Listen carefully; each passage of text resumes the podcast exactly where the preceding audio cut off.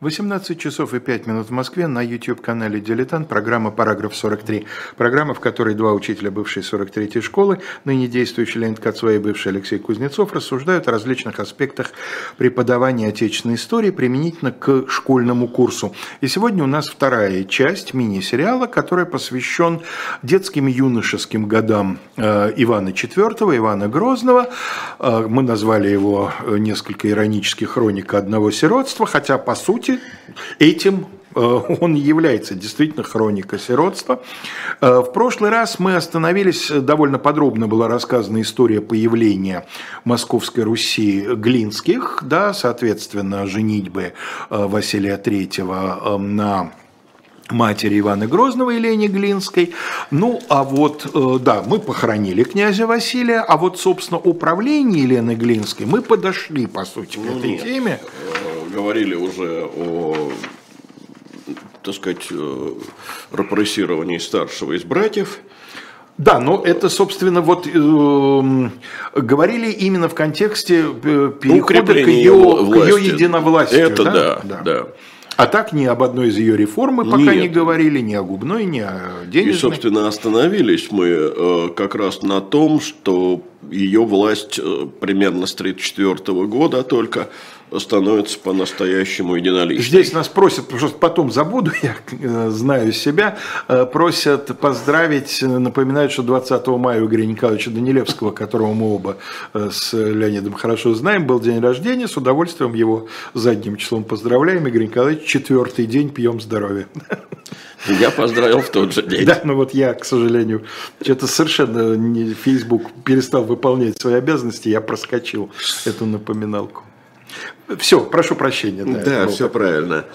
Ну, э, собственно, вот мы говорили о том, что Елена по-настоящему стала регеншей как раз 1934 года.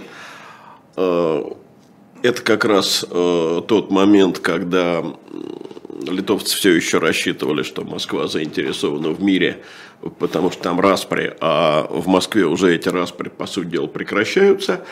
А, а, именно с 1934 года имя Елены начинает упоминаться в документах рядом с именем сына, то есть это звучит так, князь Великий Иван Васильевич всея Руси и мать его, государыня, великая княгиня Елена, а, нагайских послов пожаловали, гостям их велели торговать. То есть вот они рядом. Ну, Елена вообще ссылалась э, не столько на то, что... Гостям их надо понимать, что это купцы. Купцам, конечно. Их купцы, да. Гости это Да, но дело да. в том, что не все сегодня да. понимают, что конечно. в средневековом русском гости это купцы. Конечно. Э, Елена не столько вообще ссылалась на то, что она мать великого князя, сколько на волю своего покойного супруга.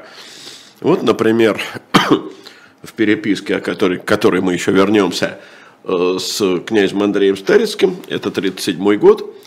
Э, письмо Елены выглядит так. Ответ великого князя Василия Ивановича всея Руси великой княгини Алены княжу Андрееву Боярину. Э, то есть, великого князя такого-то княгиня.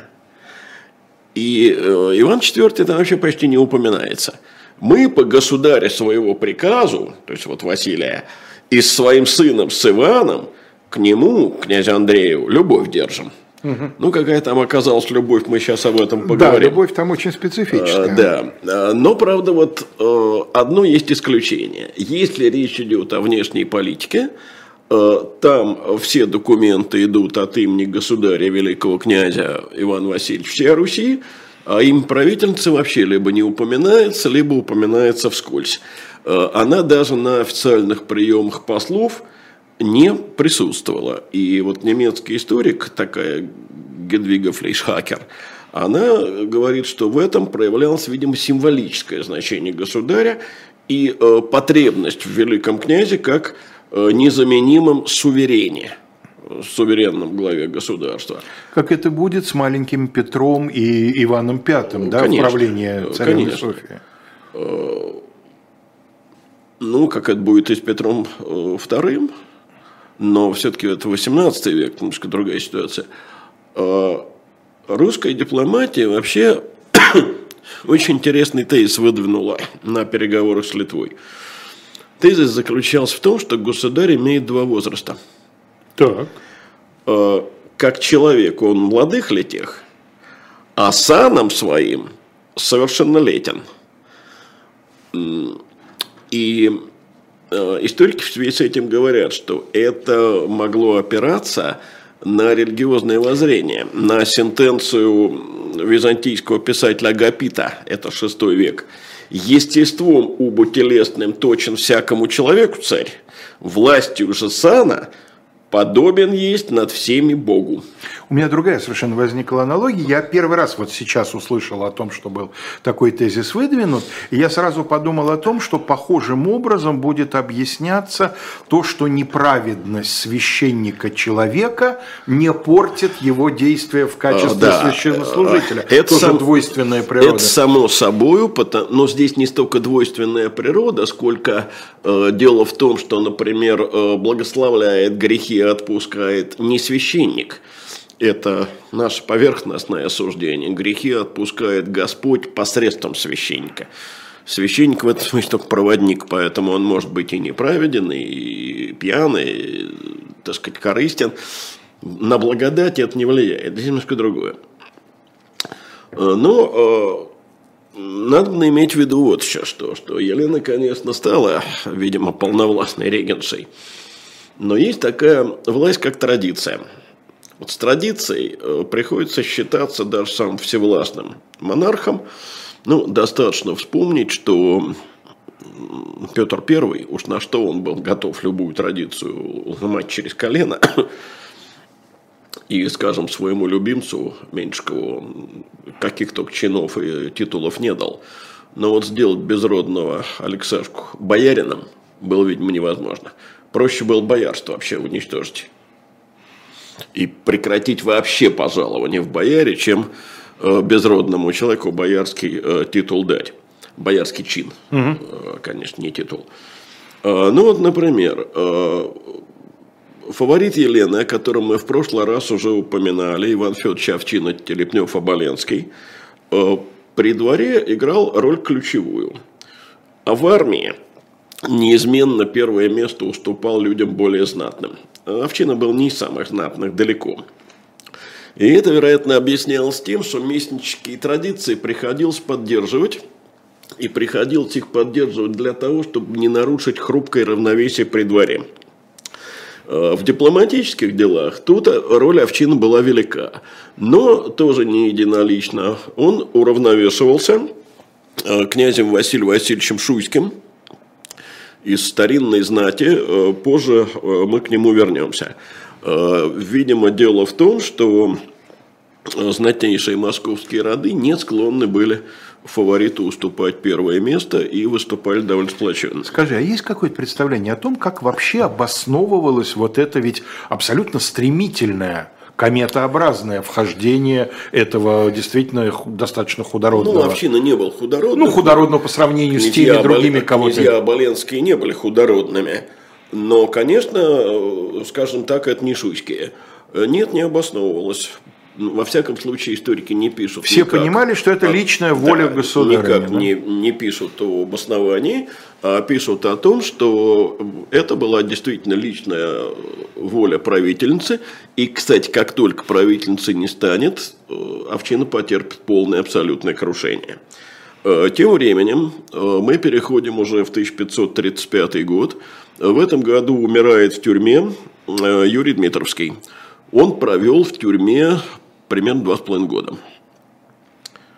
В феврале 1937 года заключается перемирие с Литвой после довольно продолжительной войны. И в это же время начинается война с Казанью. Э, я упоминал, по в прошлый раз о том, что в Казани, э, которая долгое время находилась фактически в вассальной зависимости от Москвы, сел э, на трон в самом конце правления Василия III, сел на трон крымский ставленник Сафагерей. И вот теперь Сафагерей вторгся в восточные окраины русского государства, осадил Муром, сжег муромские посады – и э, Елена использует это вторжение для того, чтобы в ультимативной форме э, вызвать в Москву Андрея Старицкого. Мы говорили, что одно время влияние князя Андрея выросло, он при дворе стал бывать, и, видимо, даже э, воспринимался как один из опекунов. Но, э, видимо, теперь Елене он э, казался опасным. И вот так началась Великая Заметня, которую позже историки будут называть старецким мятежом. Значит, здесь очень любопытное изменение оценок. В советское время, когда, ну, так сказать, в любом событии – Э, пытались найти э, борьбу э, прогрессивного самодержавия против реакционного боярства. Старецкий мятеж как раз и интерпретировался как такое реакционное выступление противников централизации. Сегодня, насколько я понимаю, в науке в серьезной такого мнения найти невозможно. Сегодня это абсолютно устаревшая концепция – и вот Андрей Львович Юрганов э, по поводу этого мятежа писал так, что мятеж Андрея Старицкого явился борьбой претендентов за власть в уже едином государстве. В этой схватке за престол решался вопрос о личности государя, но не о судьбе России. Угу. И это, кстати, можно отнести не только э, к Старецкому мятежу, но и гораздо более известному событию 15 века. Я имею в виду так называемую феодальную войну. Ну, как-нибудь э, да, я думаю, что мы не избежим поговорим, этого да. сюжета. Э, ну вот, э, что рассказывает по поводу старецкого мятежа Воскресенская летопись. Великому князю была в то время Казань немирна. То есть, угу. вот война началась. И князь Великий его мать, и великая княгиня, послашь по князя Андрея, Казанского для дела – и князь Андрей к великому князю не поехал, а сказался болен, а велел к себе мастера прислать. И мастера в данном случае имеется врача в виду. И князь Великий послал к нему мастера Феофила. И Феофил, приехав, сказал великому князю, что болезнь его легка. Сказывает на стегне болячка, а лежит на постели. Ну, на стегне на бедре. Значит, э, я только хочу э, обратить внимание вот на что – Князь Андрей в Старице. Сегодня, вот до Старицы, можно добраться так, э, электричкой или поездом до Твери, оттуда приблизительно два с половиной часа э, по хорошей дороге, хорошим автобусом. Э, можете представить, как ездили в те времена? Значит, грубо говоря, от Москвы до Старицы дней пять. Потому что это за Тверью да оттуда. Значит, все это из разряда быстро сказка оказывается, а долго дело делается. Я бы скорее поехал направлением на Ржев, а потом повернул бы ну, на, можно на так. север к ну, Старице. Да, да, скорее. Тебе виднее, потому что я на машине не ездил ага. никогда, только вот таким образом.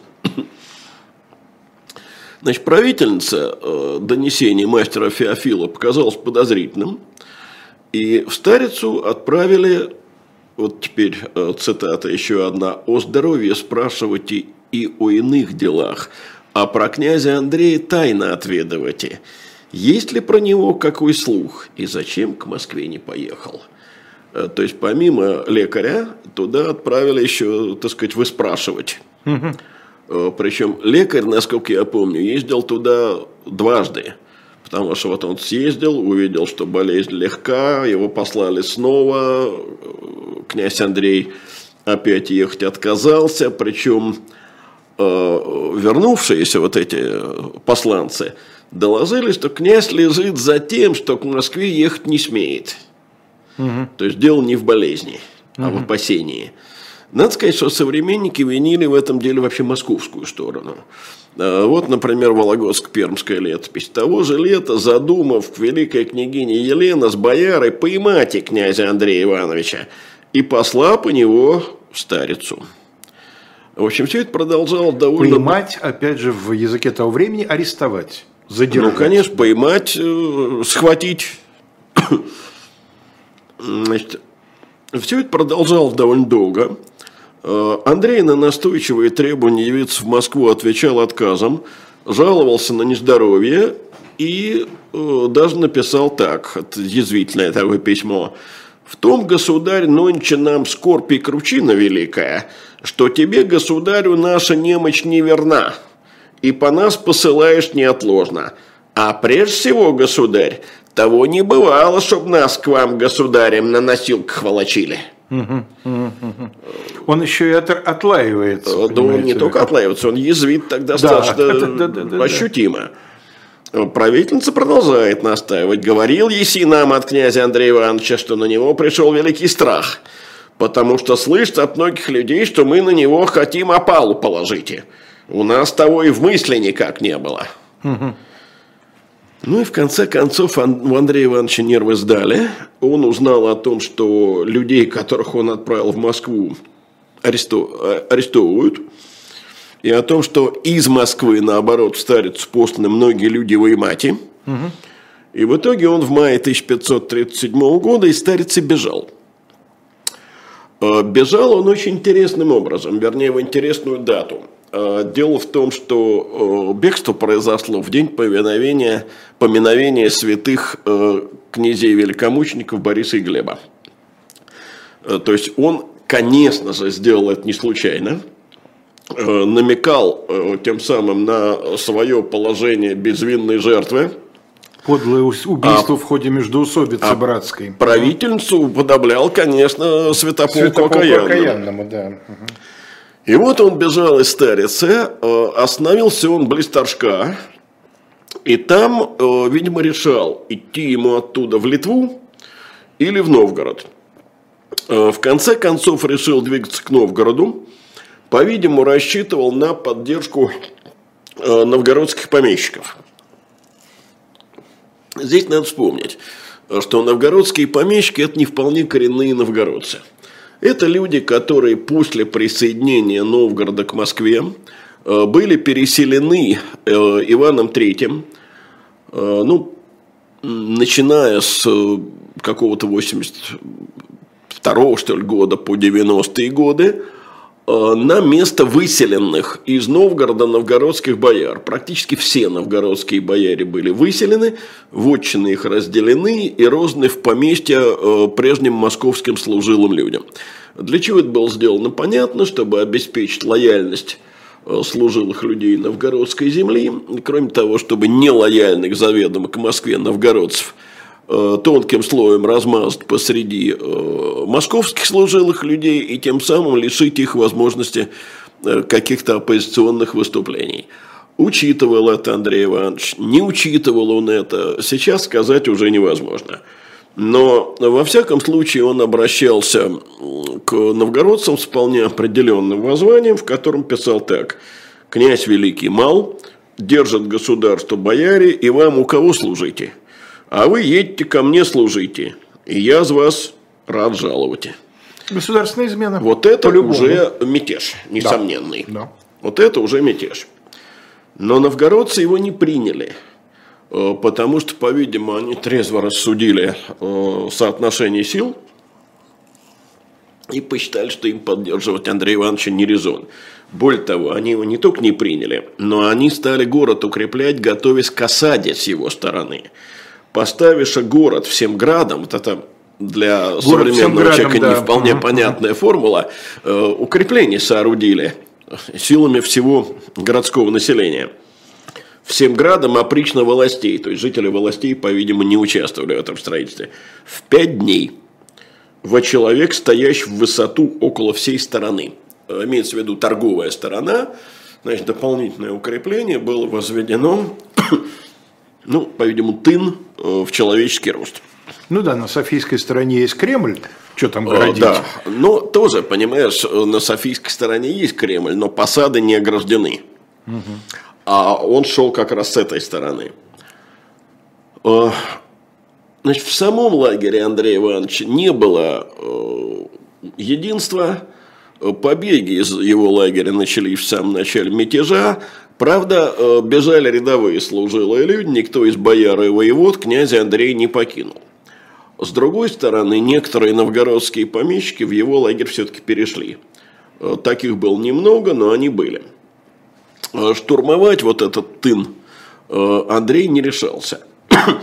И дело, по-видимому, было не в том, что укрепления были уже очень мощные. А дело, по-видимому, в том, что он не хотел переходить к открытым военным действиям против э, новгородцев, в которых видел своих единственных возможных союзников. Тем временем э, против него было выслано войско во главе как раз с Овчиной. И встретились два войска, войско Андрея и э, войско Великокняжеское, приблизительно в 60 километрах от Новгорода – Оба войска к бою готовились, до сражений, тем не менее, не довели. Начались переговоры. Э, Воскресенская летопись э, пишет, что инициатива переговоров принадлежала Андрею, что он первым попросил о переговорах.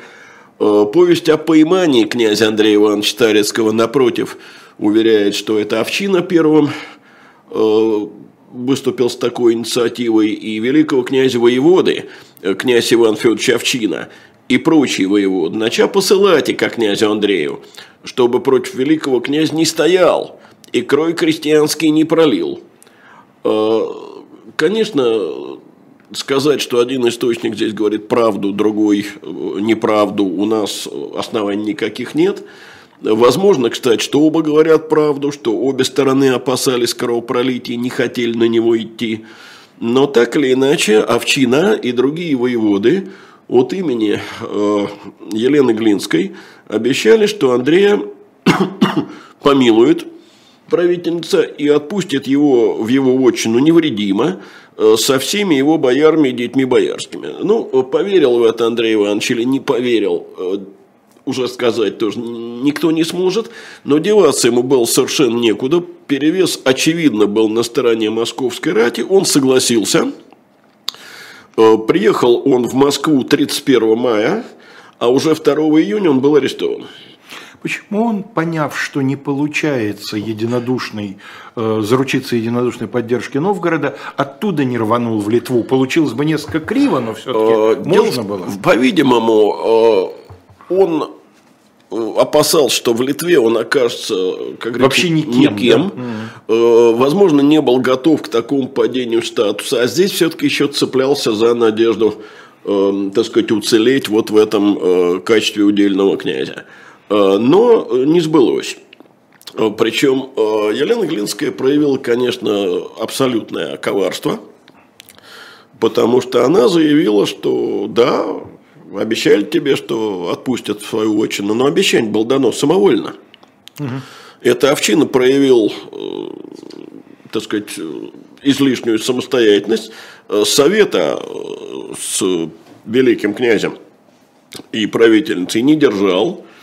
И князь великий, его мать великая княгиня, на князя, на Ивана, на овчину о том словесную опалу положили, что без их веления князю Андрею правду дали. Выговор без занесения. Да, выговор без занесения. Причем абсолютно очевидно, что все это было э, решено заранее, что никакой излишней самостоятельности Овчин, конечно, не проявлял. Это то, что называется официальным лицемерием. Э, князь э, отправился в тюрьму, и в заточении, в отличие от старшего брата, он провел всего полгода. 10 декабря 1937 года он умер в тюрьме.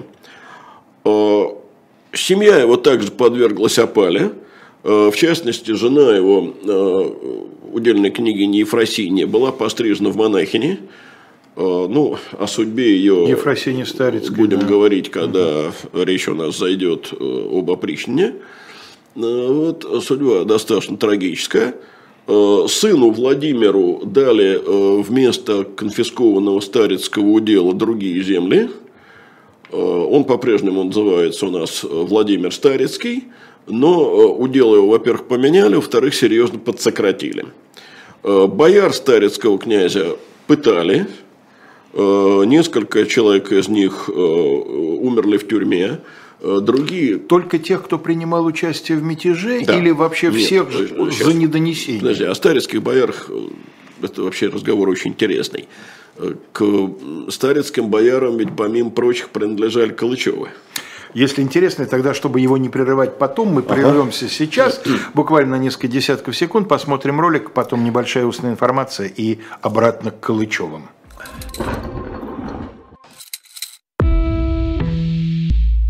Вы лучше других знаете, что такое хорошая книга. Мы лучше других знаем, где ее можно купить. Книги на любой вкус с доставкой на дом. Интернет-магазин «Shop Diletant Media».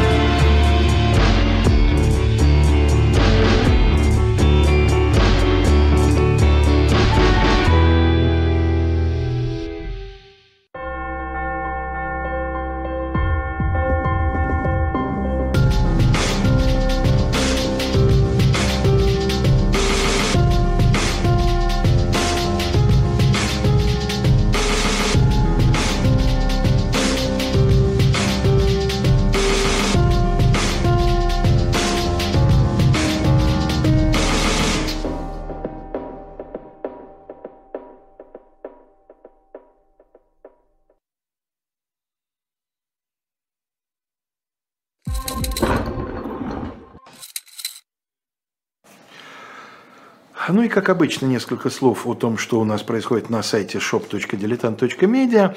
Там происходит, как обычно, э, большая распродажа э, всякой э, чрезвычайно интересной литературы, и э, недавно изданной, и букинистической, и подарочных изданий.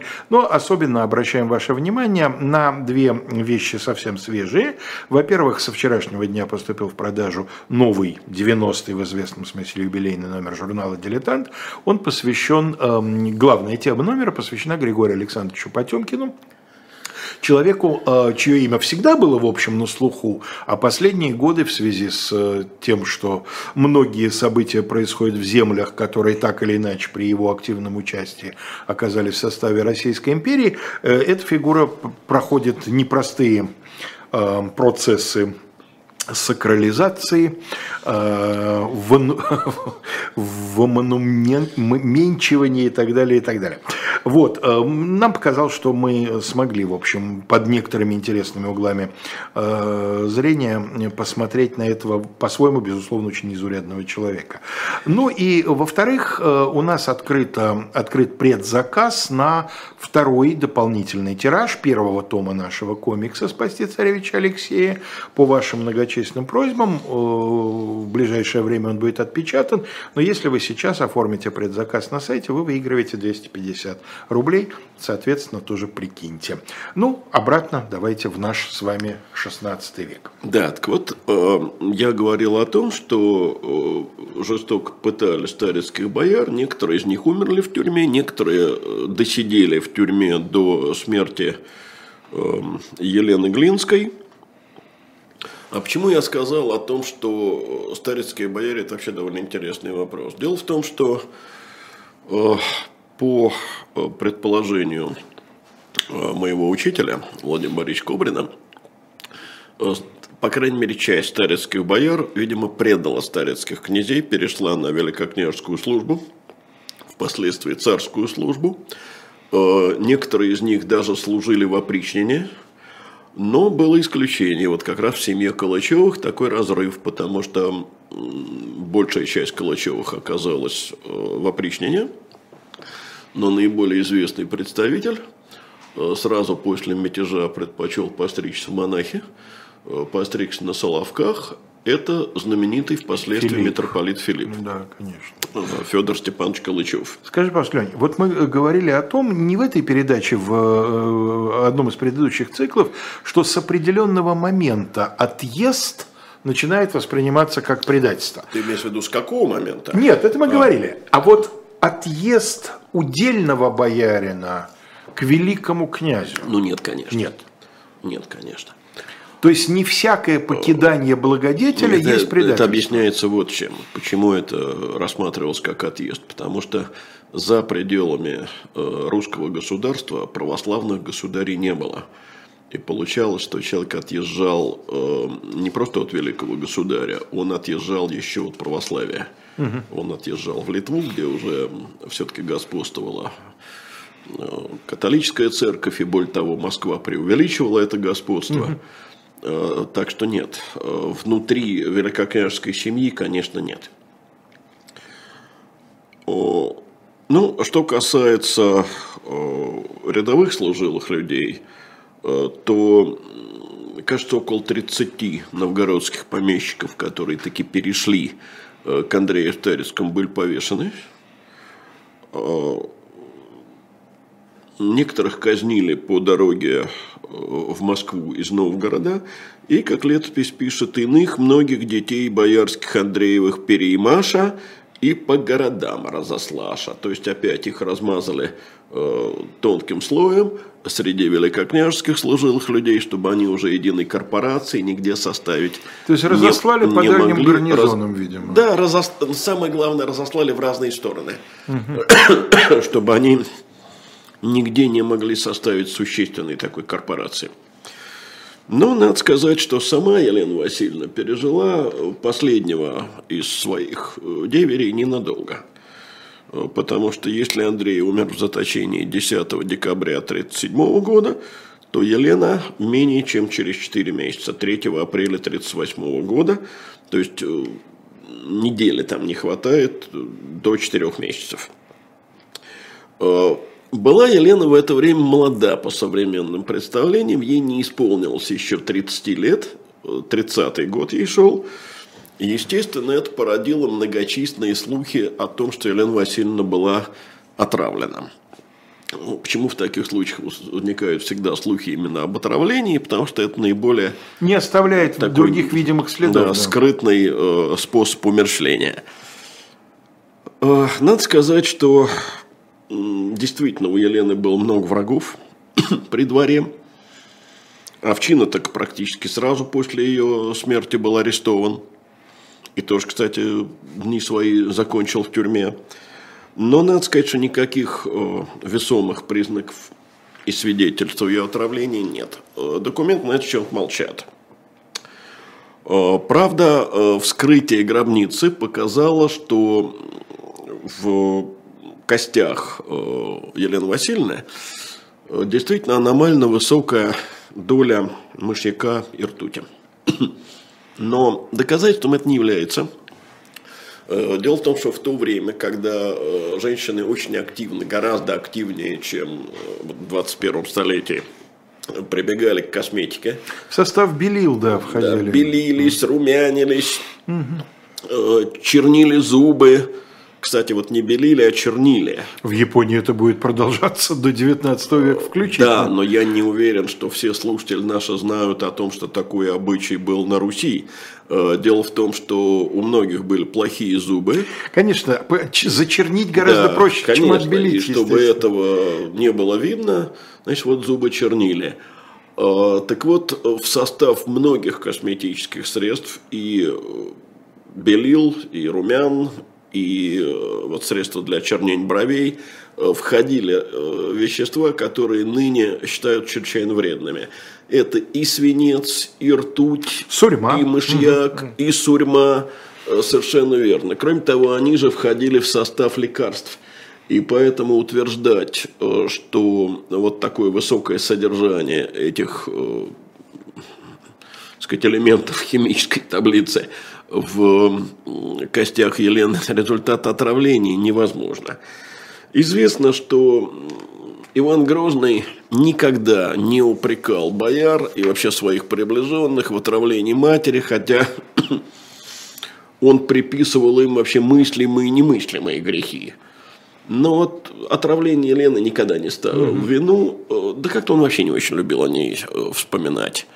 Э, Трудно сказать почему, но с другой стороны он потерял мать в восьмилетнем возрасте. Да, он мог ее вообще не твердо помнить. Ну, восьмилетний ребенок все-таки мать, как правило, помнит. Хотя всякое могло быть. Э, Ну, вот э, теперь для того, чтобы с правлением Елены покончить, наверное, действительно нужно поговорить о тех важных реформах, которые в ее правлении были проведены. Значит, прежде всего, это реформа денежная.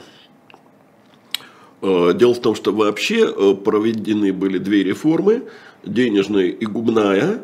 Э, Так вот, денежная реформа, несомненно, была по своему характеру централизаторской, а что касается губной, который чуть позже, то тут есть сомнения. Значит, к тому моменту, когда Елена вступила на престол, В русском государстве существовали две денежные системы – московская и новгородская. Основной счетной единицей и той, и другой был рубль. Но я э, вот еще раз подчеркиваю слово «счетный». Дело в том, что нельзя даже представить себе в первой половине XVI века монету рублевого достоинства. Я, так сказать, не берусь точно пересчитывать, но еще раз напоминаю, что за 100-200 рублей покупалось большое село с деревнями. То есть, ну, это, наверное, какие-то миллионы, э, многие. Это должен быть внушительный кусок серебра, такой внушительный рубль. Да, очень внушительный. Поэтому монет таких не существовало, а существовала э, монета, которая называлась просто деньга. Слово это происходит, естественно, от тюркского таньга, то есть принесено на Русь, э, видимо, монголами.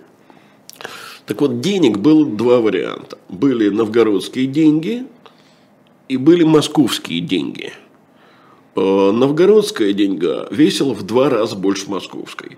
При этом э, московский рубль состоял из 200 московских денег, а новгородский из 216 э, новгородских денег. Почему 216? Вот ей-богу не знаю, вот, так сказать, какая тут счетная система. Таким образом, получалось, что новгородский рубль был в два в 2,16 раза тяжелее, в кавычках, московского. Э, естественно, что в едином государстве две денежные системы были неуместны. Э, сохранялись они, видимо, потому, что все-таки денежное обращение было не очень развито. Господствовал, как мы все со школьных времен помним, натуральное хозяйство. А в конце концов присоединен Новгород э, был, ну, 78 год – значит, менее 60 лет назад. Вот за это время как-то не собрались. Начала э, Елена эту реформу в 1535 э, году. Реформа заключалась в следующем. Э, новгородский рубль был упразднен. Теперь оставался единый московский рубль. Он по-прежнему состоял из 200 московских денег, но новгородская деньга вошла в московскую денежную систему. И теперь это была одна сотая деньга. Одна двухсотая, а это одна сотая московского рубля. Э, ну, я думаю, уже все догадались, что теперь она стала называться копейкой. А вот почему копейкой, попробую объяснить. Э, дело Соответственно, том, деньга теперь полкопейки. Да. А попросту говоря, это, да, это деньга, совершенно верно. Пол, деньга пол копейки, а пол деньги полушка. Она же грошек, видимо, да? Нет, грош, Нет? грош это более позднее название, и он, я тоже думал, что грош это там сначала пол копейки, потом угу. четверть копейки. Нет, оказалось, что это, ну, кажется, из другой оперы. Угу. Почему так называется? Дело в том, что и на московской, и на новгородской деньге Э, чеканилось изображение Георгия Победоносца. Ну, московским гербом Георгий Победоносец был со времен феодальной войны, со времен э, Юрия Звенигородского и Галицкого. Э, но дело в том, что Георгий Победоносец на московской деньге изображался с саблей. Э, не с копьем привычным нам, а именно с саблей. А с копьем он изображался как раз на новгородской деньге, поэтому копейка, потом копейка. Э, московская деньга, некоторое время ее называли сабляницей, угу. но это название не удержалось. Угу, и вернулись к привычному названию деньга. Э, но надо еще иметь в виду, что при проведении э, реформы вес деньги, как московской, так и новгородской, был снижен на 15%. Э, почему? Э, ну, мы понимаем, что русское государство ведет непрерывные войны, э, преимущественно с Литвой со времен Ивана Третьего, там пауз меньше, чем войн. А это все довольно дорогое удовольствие. И все это вынудило государство к тому, что в те времена называлось порщей монеты, то есть к снижению содержания серебра в монете – и, соответственно, это дало государству довольно-таки э, приличную экономию. Что касается второй реформы, ну да, э, вот я уже сказал, что она называлась губной. Здесь, по-видимому, нужны пояснения. Дело в том, что слово губа в русском языке имеет довольно много значений. Ну, есть губа как часть тела, есть губа как э, географический объект, то да. есть морской или речной ну, залив. Обская губа, например. Ну, например, да, или Чупинская губа, моя любимая. Угу. И есть э, еще одно значение слова «губа», которого нет в современном русском языке, которое, видимо, в словарях может присутствовать только с пометкой «устар».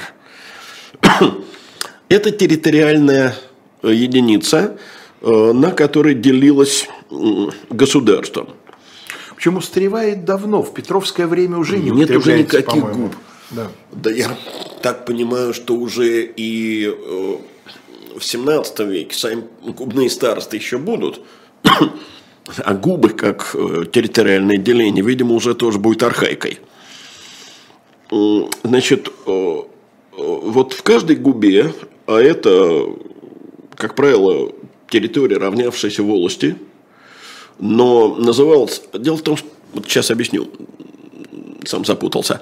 Дело в том, что э, термин «губа» употреблялся не во всех случаях для определения территории, обозначения территории, а, видимо, преимущество в судебных случаях. Угу. В административном отношении это волость, а в судебном губа.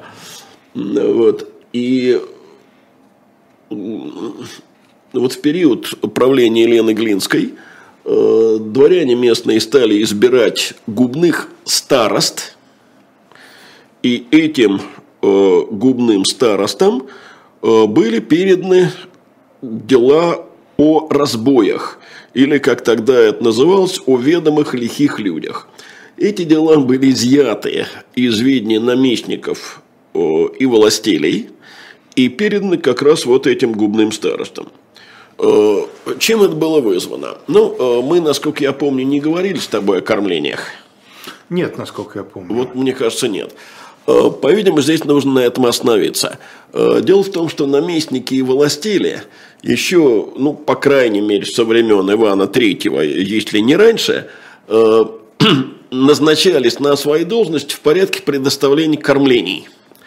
Э, что это значит? Это значит, что э, дворянину, служилому человеку, неважно какого ранга, высокого или не очень высокого, когда он сходил в поход, поиздержался в походе, ну, там он покупал коней, провиант, э, снаряжение и так далее для своих людей. Ему в качестве компенсации давалось кормление. Дело в том, что у нас очень часто э, кормление воспринимается ну, вот в духе гоголевского городничего, что он э, кормится, взятки ну, да, берет. Да. Никаких взяток тут нет. То есть они могли брать взятки, но кормление это не взятки.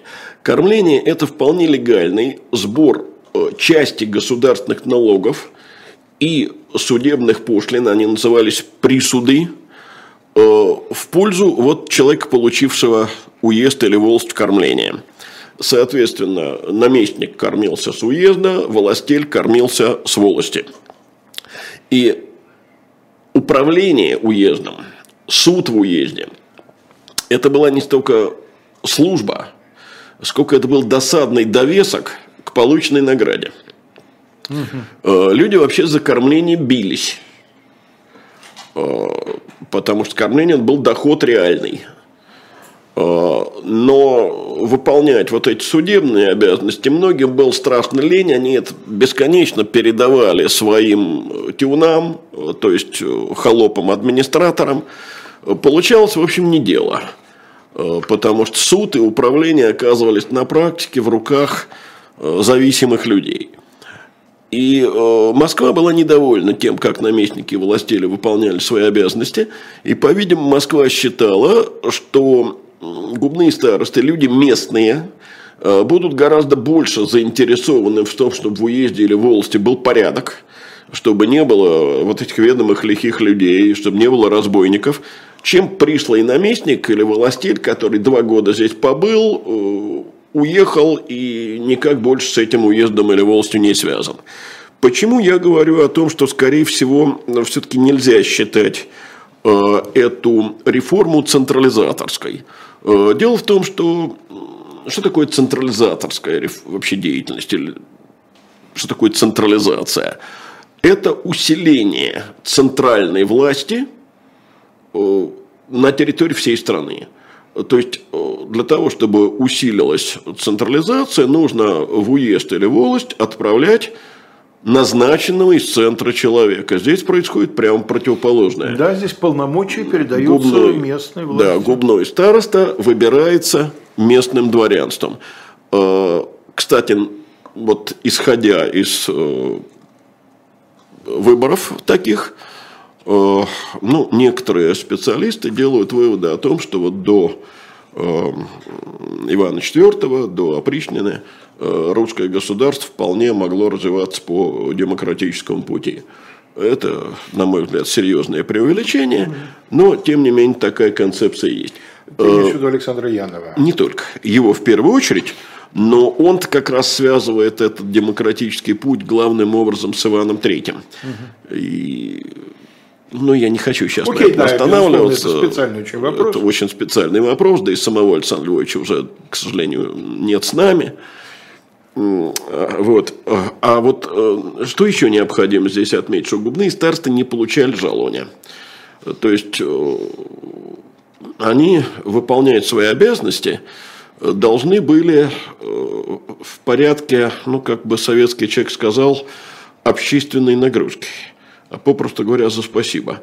И поэтому надо сказать, что идея перепоручить управление губным старостом оказалась, в общем, не очень плодотворной, что в дальнейшем Э, будет видно по письмам Ивана IV, уже, так сказать, вполне взрослого и самостоятельного государя, когда он будет жаловаться на то, что вот где многие губные старосты э, живут в, на Москве за своими делы, угу. а в уездах у разбойных дел э, не бывают, и велел тех уездных, то есть тех губных старост сажать в тюрьму на малое время, а из тюрьмы их выпущать и велеть им быть у разбойных дел. Ну, известно, что и в гораздо более позднее время будут казусы, когда сибирский губернатор будет проживать в столице годами, а в Сибирь не будет ехать. Да. Э, Своих дел ради. Опять. Жалование при этом вполне получая. Вот. Но это все-таки эксцесс, а в то время это была практически норма. И это, кстати, говорит о неразвитости тоже государственного аппарата, потому что когда мы видим, что государственная власть вынуждена носителей власть принуждать э, к исполнению своих обязанностей угрозой тюремного заключения, то тут, в общем, о централизованном государстве говорить, э, мне кажется, рано. Э, ну вот, 1938 год, апрель месяц, Елена умирает. Через шесть дней после ее смерти пал, то есть арестован и очень скоро умрет в тюрьме овчина, э, начинается знаменитый период боярского правления. Интересно, на что он рассчитывал? Почему он не рванул сразу же? Куда? В сторону Литвы. Ну, а на что Берон рассчитывал? Да, это вообще, конечно, вопрос. Тоже продержался, по-моему, меньше месяца. Да. А добился вот умирающей Анны, э, так сказать, регенства –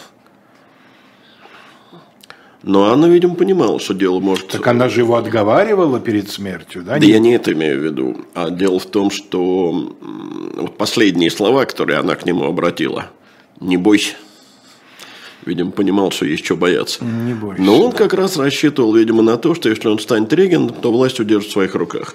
Не удалось. А, значит, и э, теперь уже э, место опекунов, потому что Иван по-прежнему ребенок, 8 лет. Даже я не помню, исполнилось ли ему по месяцам 8 лет, он 30-го года рождения, у нас апрель месяц. А, значит, опекуном становится Василий Васильевич Шуйский.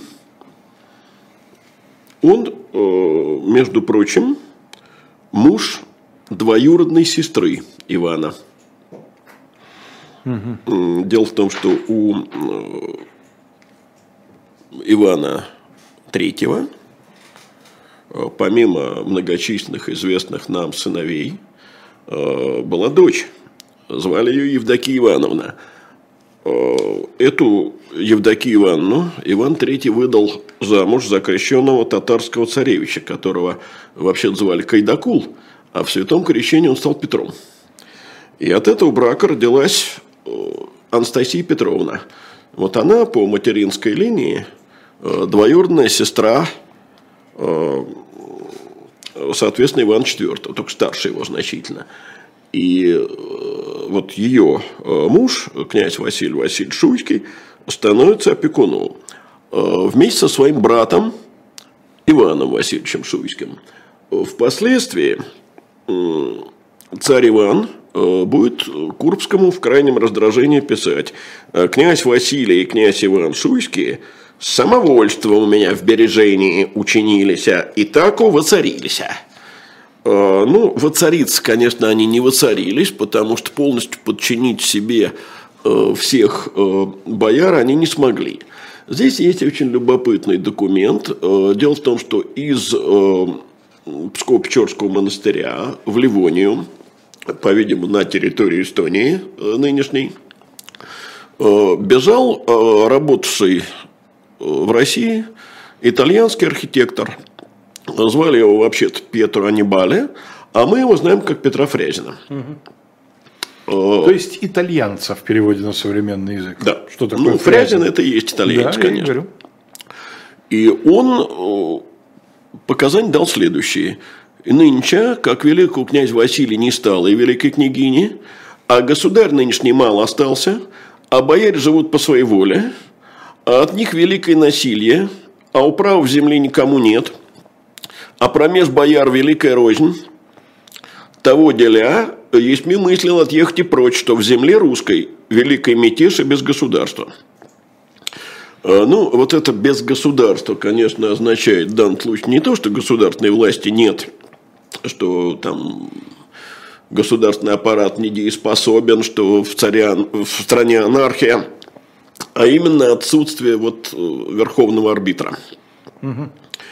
И надо сказать, что первая крупная ссора э, между боярами э, произошла осенью 1538 года, когда шуйские начали расправляться со своими противниками. Ну вот такой влиятельный боярин Иван Федорович Бельский попал в заточение. Некоторые противники шуйских оказались в опале или даже были казнены. Но в октябре того же 1538 года – Э, Василий Васильевич Шуйский умер. И власть перешла к его брату Ивану Васильевичу Шуйскому. Тому самому, которого да, будет вспоминать э, Иван IV, совершенно верно.